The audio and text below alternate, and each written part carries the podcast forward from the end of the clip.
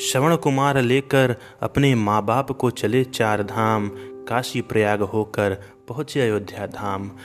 लगी प्यास माँ को व्याकुलता में बोली, बेटा हो, कहीं नदी तो माँ की प्यास बुझा दो।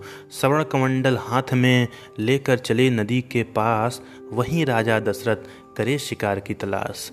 सुनकर पानी की आवाज़ बिना सोचे चला दे शब्द भेदी बाण। दशरथ सोच, मन ही मन हर्षाए थे। जाकर देखा पास तो व्याकुलता से घबराए थे। हे प्रभु, क्या कर दिया मैंने अनर्थ?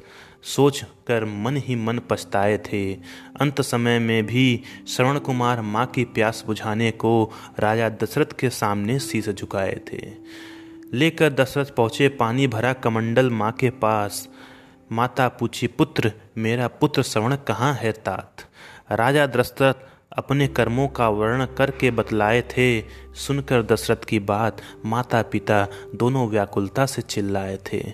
हम दोनों जैसे पुत्र वियोग में कर रहे हैं शरीर दान, तू भी करेगा एक दिन पुत्र वियोग में अपना शरीर बलिदान।